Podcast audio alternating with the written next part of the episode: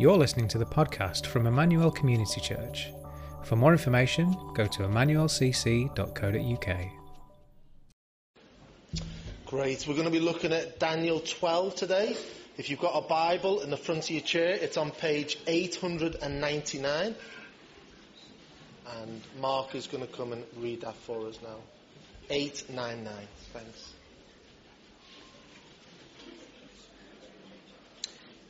At that time, Michael, the great prince who protects your people, will arise. There will be a time of distress, such as not happened from the beginning of nations until then. But at that time, your people, everyone whose name is found written in the book, will be delivered.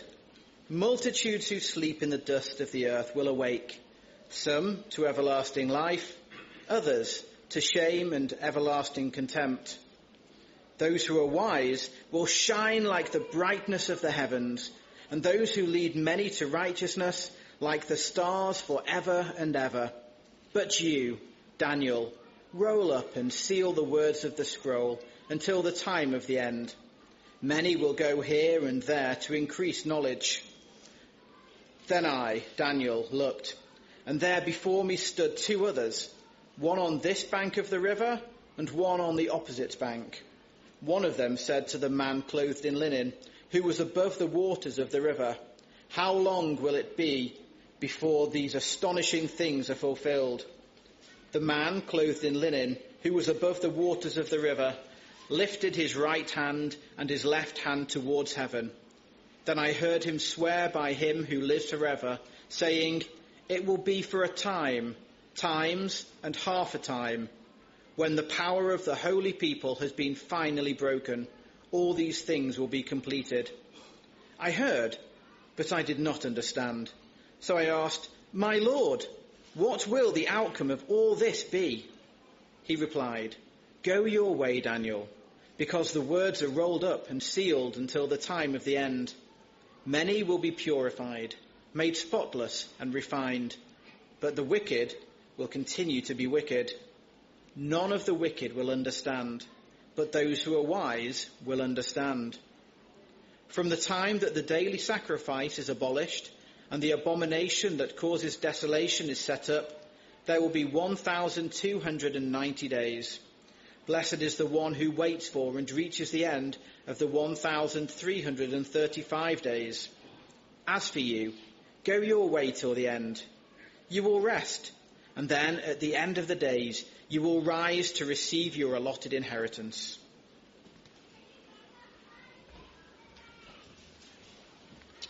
Thanks, Mark. If you've got that Bible passage open, it'd be really helpful. So, one of the biggest disappointments of my life was watching the first Lord of the Rings films, uh, The Fellowship of the Ring. The film itself wasn't too bad. I'd got my head round, you know, hobbits, uh, wizards, dwarfs, and elves. Now, at this point, you might be thinking, what's he talking about? or you might be really excited because you habitually watch those films. Anyway, why was I so disappointed? Because I didn't know about the other two books. So when the first film finishes and they're drifting off down the river, I'm feeling really disappointed because I didn't know there was more to come. If I would have known there were two more films to come, I would have been better prepared in the present. Now, this knowing what is to come to help with the present can be seen in all areas of life. We constantly tell our children, don't we, what's going to happen in order for them to do what we want in the present. So if you don't stop drawing on those walls, you're going to, etc., etc. We go to the doctors and they tell us what is going to happen to either comfort us, you will get better, or to motivate us if you keep eating that food or smoking those things or drinking those things, it's going to affect your health. And normally, we make changes as a result of what the doctor says.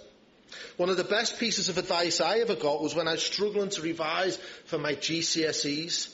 And you might think, were you even planning to revise in the first place? But anyway, a guy who was five years older than me and someone I looked up to, he said, think of the day when you get your exam results.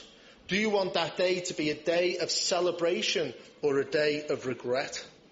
So knowing what was to come, either celebration or regret, acted as a motivation to revise at that time. So the Bible, it wants us to know what is to come so we can make sense of the present. The Bible wants us to know what is to come so we can get ourselves ready. The Bible wants us to know what is to come so we can be comforted now or motivated. The Bible wants us to know what is to come so we can decide whether we want a day of celebration or a day of regret. Now the fancy word for end times is eschatology. Eschat means last and ology means study of. So it just basically means the study of the last days. And while it's important to know what is to come, it's just as important to apply this into the present. So this morning we're going to look at two questions. What is going to happen at the end times? And how does this help us in the present? So that's where we're going. Why don't we pray? Because we're going to need a bit of help with this today. Heavenly Father, we thank you for your word. We want to admit that some parts of it are hard to understand. And yet we know that by your Spirit you can help us to see the glory of Jesus in all passages. We pray you'd help us to do that today and help us to go out uh, better prepared to face uh, what comes before us this day. In Jesus' name, Amen. Well, if this is your first time with us, welcome. My name's Chris. I'm the evangelist here. You, we are wrapping up our study in the book of Daniel. We're in Daniel chapter 12 today. And the book of Daniel is a little bit like Rachel from Friends, traditional English trifle, if anyone ever remembers that episode. That is, there's bits of Daniel which are really familiar, like the lion's den, the fiery furnace, like Rachel's trifle had cream, custard and jam. But there's parts of Daniel that we think, I'm not sure that's supposed to be there. A bit like the mincemeat, peas and carrots in Rachel's trifle. Now in Daniel 12, there's a little bit of both.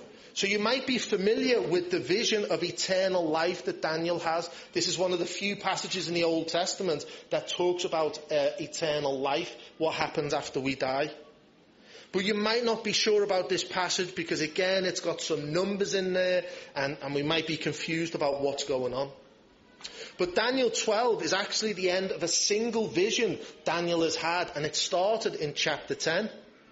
In chapter 10, Daniel's vision is of the assurance of God's love. In chapter 11, as Jamie spoke about last week, the vision is one of these empires fallen and rising. And then today, the vision is about the end times. So let's dig in and have a little look. So question one, what's going to happen at the end times? Well, we're going to think about it in three Ds. So the end times is going to be a time of distress, it's going to be a time where we learn a destination and it's about being determined. So what do I mean by this? Well, have a look at uh, chapter 12 verse 1. The end times will be a period of distress. It says chapter 12 verse 1, at that time Michael, the great prince who protects people, will arise. There will be a time of distress such as not happened from the beginning of nations until then. Now there was around the end of the 19th century a belief that God was irrelevant because society had advanced in terms of technology, education and healthcare. Society was showing no need for God because it was able to fix the brokenness of the world through their own reason and progress. And then in 1914, World War I happened. And the horror of this war shattered the enlightenment belief that progress and reason could solve all our problems. Now we live a hundred years after the end of the Great War, and despite our own progress and reason, the world is still a broken place. And yet we don't expect it to be broken. We expect to get fuel when we want it, and if we don't, we might pull a knife on you. We expect our politicians to lock down earlier, to provide more HGV drivers and to save Christmas. We expect to see doctors at a time convenient for us. But our expectations don't match what we know about the world or what is to come. This world is a broken place and it's only going to get worse. You see, a, as Christians, there's a big misunderstanding about this. We believe the end is going to come after gradual, after the gradual Christianization of the world. We think the end will come when all the wicked people will be broken. But have a look at the end of verse 7. Look at what verse 7 tells us. It says, when the power of the holy people has been finally broken, all these things will be completed. So the sign that the end is near is not the final fury of the world's brokenness. Rather, it's the final breaking of God's holy people's strength. It's a time of great distress. So I don't know if anyone remembers the D:Ream song, Things Will Only Get Better. I won't sing it for you. But that's not the Bible's message. False prophets who proclaim that you can live your best life now. That's not what the Bible teaches. And I know the idea of brokenness and distress all sounds very bleak, but potentially there's something beautiful to look forward to. And that leads to our next D. The end times will lead to our eternal destination. Let's pick it up at the end of verse 1. So he's just talked about a time of great distress, but it says, At that time, your people, everyone whose name is found written in the book, will be delivered. Multitudes who sleep in the dust of the earth will awake, some to everlasting life, others to shame and everlasting contempt. Those who are wise will shine like the brightness of heavens, and those who have led many to righteousness will let like stars forever and ever. See, this is the thing. All people from all history in all places have an eternal destination. Verse 3 couldn't be much clearer, could it? It's either everlasting life or shame and everlasting contempt. Jesus, in the New Testament, who talks about uh, eternity more than anyone else, he will say it's either heaven or hell. There is no in between. Those who have died first will be raised, and then the rest of Jesus' followers, those whose name is in the book of life, will rise to be with Jesus and experience the wonders of heaven with him. This is brought to home in the New Testament. 1 Thessalonians chapter 4 verse 16 says this, For the Lord himself will come down from heaven with a loud command, with the voice of an archangel, and with the trumpet call of God, and the dead in Christ will rise first. After that, we who are still alive and are left will be caught up together with him in the clouds to meet the Lord in the air. And so we will be with the Lord forever. Therefore, encourage one another with these words. Now, I don't know if you're like this, but I know some people who spend hours planning, hours, hours, hours, hours planning where they're going to go on holiday. They look at flight times, they look at uh, hotel rooms, they look at the type of food and the beers that are served there. They look at whether the hotels are kid-free hotels, because why would you want those pesty little ones biting your ankles?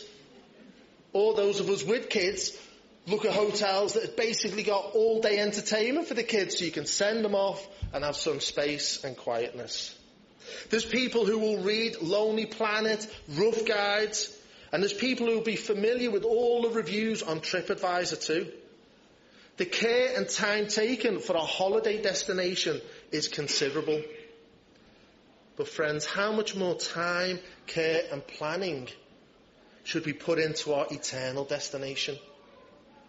After all, holidays are great, aren't they? They last a week, ten days, two weeks.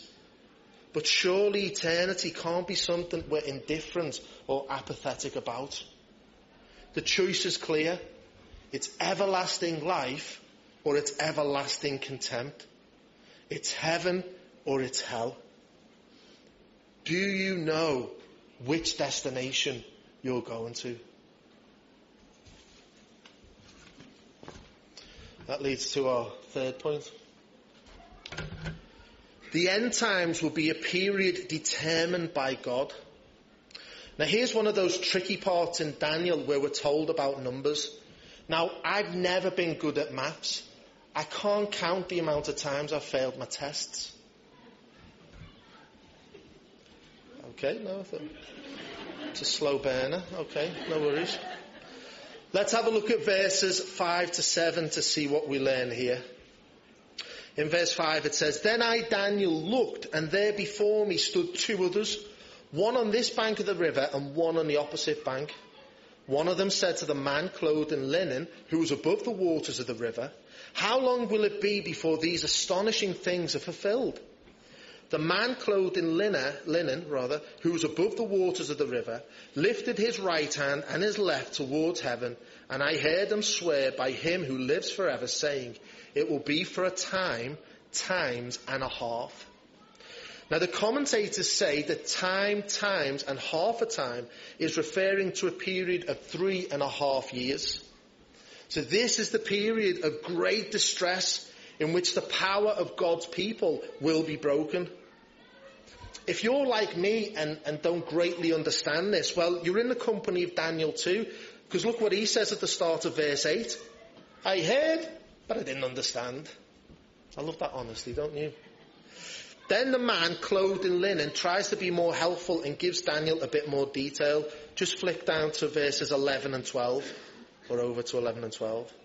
Because this man then says to Daniel 11 and 12, from the time that the daily sacrifice is abolished and the abomination that causes desolation is set up, there will be 1,290 days. Blessed is the one who waits for and reaches the end of 1,335 days. Now, if you want more detail about these events, what they're talking about, then have a read of Revelation 11 and 12 a little bit later. But what's really important for us is this.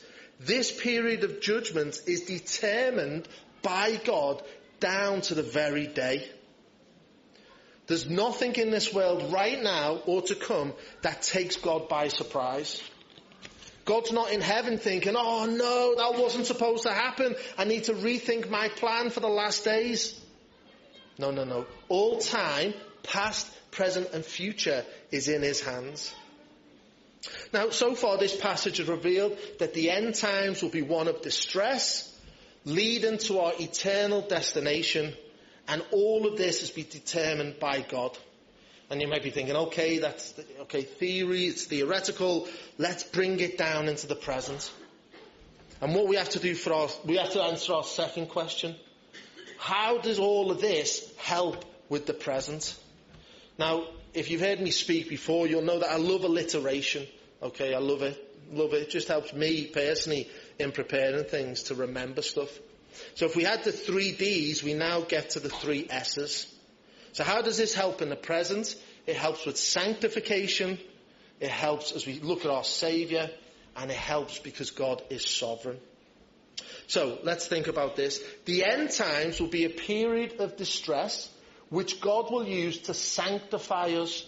And the word sanctification just means to be made like Jesus in his image.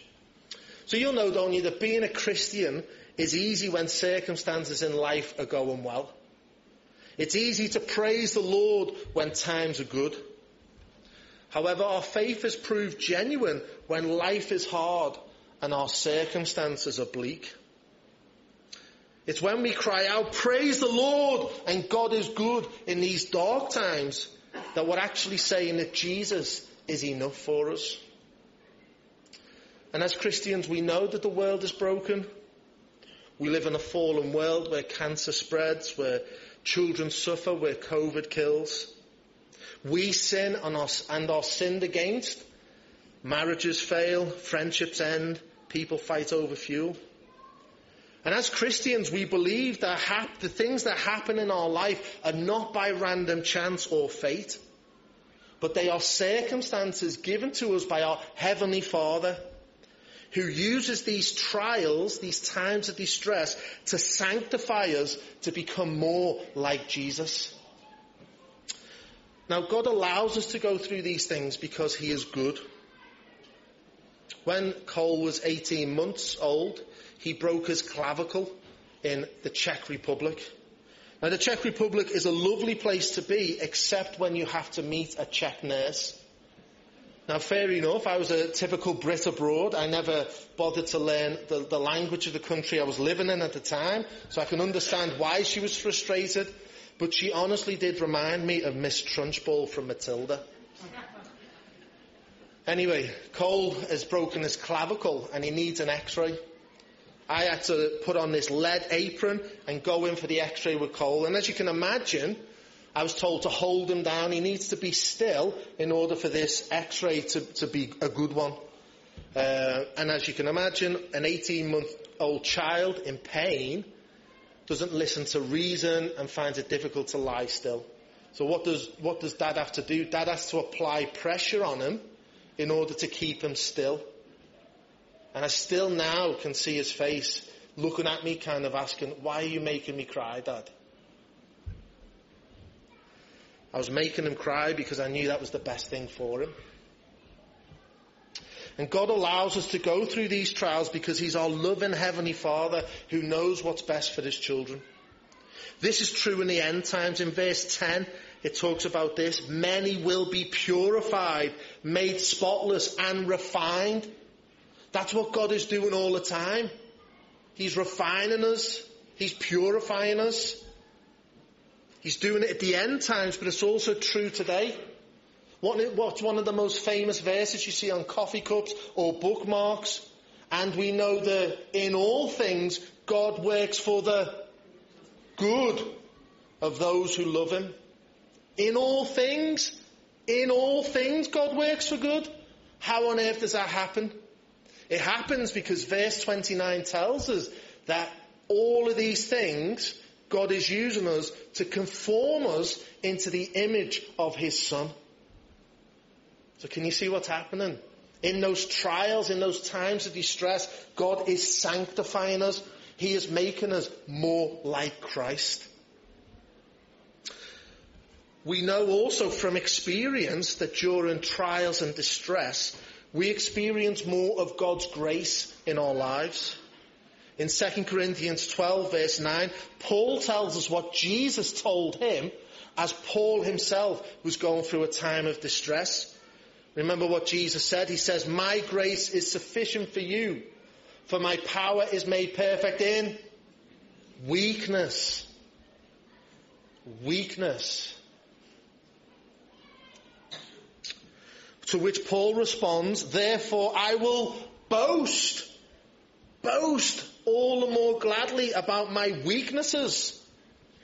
I don't know about you, but but it's not, it's countercultural, it's counterintuitive, isn't it? We want to boast in our strength. Where Paul's saying, actually boast in your weaknesses. Why? Because His grace is sufficient for you. As you go through trials, as you go through distress, Jesus makes Himself known to you in a more real and intimate way.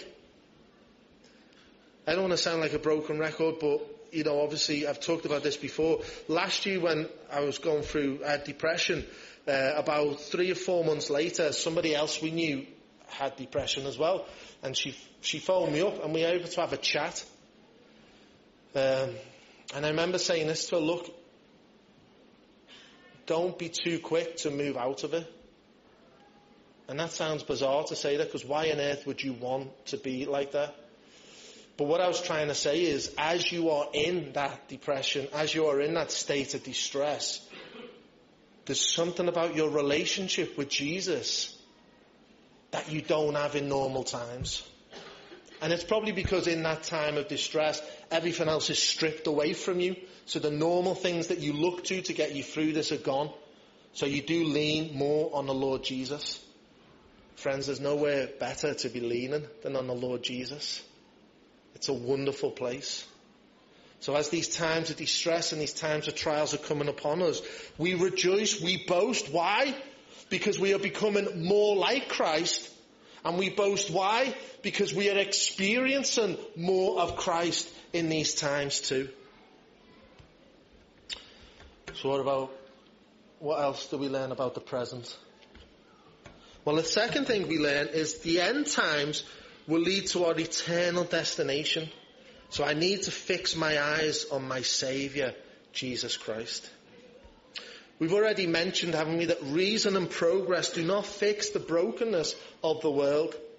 The brokenness can only be fixed by the one who was broken and fixed himself. On the cross, we know that our sin and brokenness is taken on Jesus' body.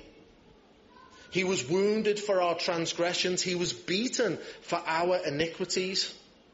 When Jesus rose three days later, it showed that the ultimate brokenness of death could not hold him. Jesus Christ went into the depths of darkness and came out glorious. And church, that's what will happen to us. We will go down into the depths of deep distress and darkness. And yet we will rise in glorious light. You see, at the end of these 1,335 days, we, are, we will stand in front of Jesus. That's what we learnt in Daniel 7, didn't we? Where we saw the, the Ancient of Days give all power and authority to the Son of Man coming on the clouds of heaven. It's only, friends, if we've repented our, in our sin or repented of our sin, it's only if we've trusted that Jesus Christ took the punishment for our sin that Jesus Christ gives us forgiveness for our sin, that Jesus Christ was raised after three days to give us eternal life, that we will not face everlasting contempt. Can I ask you, have you done this? What's stopping you now today calling out to Jesus? Jesus, I know what I deserve. I know it's only by your death and resurrection that I can be saved. I want this to happen. I want my name to be in the book of life. What's stopping you today doing that? And if you are a Christian, praise God. But let me ask you this. Are you still fixing your eyes on Jesus? Remember the most important day of your Christian life is your last day. On your last day, will you still be looking to Jesus as your Lord and Saviour? Those who don't trust in Jesus, those who abandon the faith, will face shame and everlasting destruction. There is no, no middle ground. It's either utter darkness or bright, glorious light. And Christian, know this, we do not suffer without hope.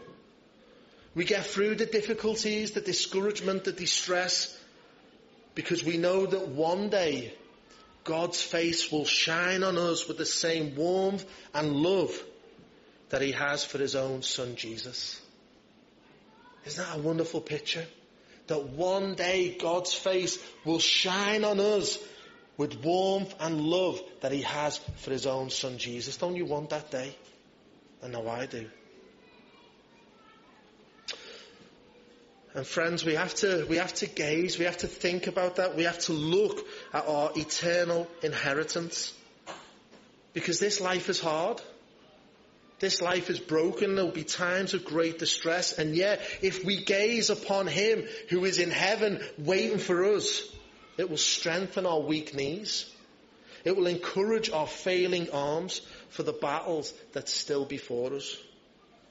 You see, knowing what is to come means we have to run to Jesus for salvation. Only Jesus can save us from everlasting contempt. And knowing what is to come helps us to persevere in the present and have hope that one day all this brokenness will be fixed. Now we come to our last S, which I forgot to put on. There we go. How does God help us in the present? We're going to finish with this. The end times will be a period sovereignly, shove sovereignly in there, sovereignly determined by God. So be ready by living for Him today. Now, I don't know if you've ever been to Buckingham Palace. Anyone, hands up if you've ever been to Buckingham Palace. A few people have been to Buckingham Palace. Great, well done. I don't think I'm ever going to get invited to Buckingham Palace, if I'm being honest. But if I did, if I did, I wouldn't turn up in my shorts. Uh, I'd probably put a suit on. I'd get a haircut. I'd probably tidy up my beard, maybe even be clean shaven for uh, Queen Elizabeth. I'd make sure in the run up to going to Buckingham Palace, I didn't get any speeding tickets or parking fines. I'd be extra nice to people in the lead up, just in case they, the Queen randomly phones someone and says, Is he a good boy still? What's going on? Well, my behavior is determined by the destination I've been invited to. My behavior is determined by the destination I've been invited to. Church, again, I'll finish with this. We've been invited to heaven to enjoy eternity with the great King Jesus and our Heavenly Father. There's nothing we can do to earn this invitation. It is freely given by grace. We accept this invitation by faith in the King who gave his life for us, conquering sin and death on our behalf. Now, knowing we've accepted the great invitation of heaven means we now eagerly wait for God to sovereignly determine when we can go. And we wait with our eyes fixed on Jesus. We wait by getting ready. We want to please our great King, so we do things that please Him. How do we know what pleases Him? We look in His book. We want to get our hearts ready, so we confess our sin and we repent of that sin. We serve the King by telling those around us about this great invitation that they can accept by faith in Christ. And we love those around us by giving them what we have without expecting anything back in return. Church, our behaviour should be determined by the destination we've been invited to. Do you know heaven is going to be holy? It's going to be a holy place. That means there's not going to be any sin in heaven. If you don't like living a holy life, you're going to hate heaven. Why go there? Because heaven is the ultimate place of holiness. Now, I know from my own life, holiness is constant, a battle. This being sanctified doesn't come easy. We have to enter pain and distress in order to come out more like Christ. We need one another in order to move forward to be the people God's called us to be.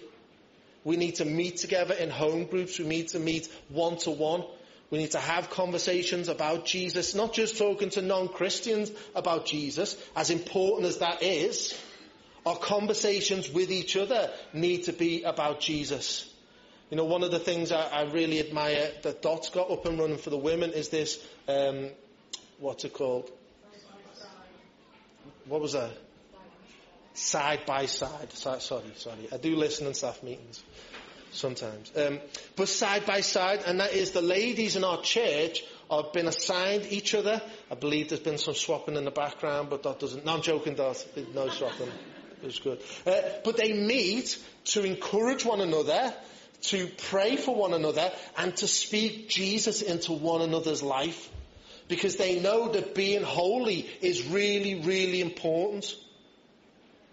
And guys, the challenge is for us, okay? We need to be looking out for one another, getting alongside one another, praying, encouraging, speaking about Jesus to one another to help one another grow. Because we are heading to a holy place. So let's make holiness a priority now too. Let me just finish with this, verse 13. I think verse 13 is a great one to be going out to, and we'll leave it on the screen. I think this sums up everything I've been trying to say in a muddled and in a legible way. But it's this. As for you, go your way till the end. So as for you, Daniel, go your way till the end. Go and live that life being sanctified as you go. You will rest as you fix your eyes on your Saviour, Jesus Christ. And at the end of days, your sovereign Heavenly Father will rise to, or you will rise to receive your allotted inheritance. Christian, isn't that a wonderful word for you to go out with? Live for Him, fix your eyes on Him, and one day you will be with Him. Let me pray. Heavenly Father, we thank you for this difficult text. I pray that anything that wasn't helpful you would take away and just make people go away with things that you want to speak to them with right now. I ask for anyone who's never trusted in Jesus that they would be in this book, that they would come to know everlasting life. And Father, as we move towards that day, we don't know when it is. It's determined by you. that we would find great joy in living for you, knowing that one day we will be with you. In Jesus' name, Amen.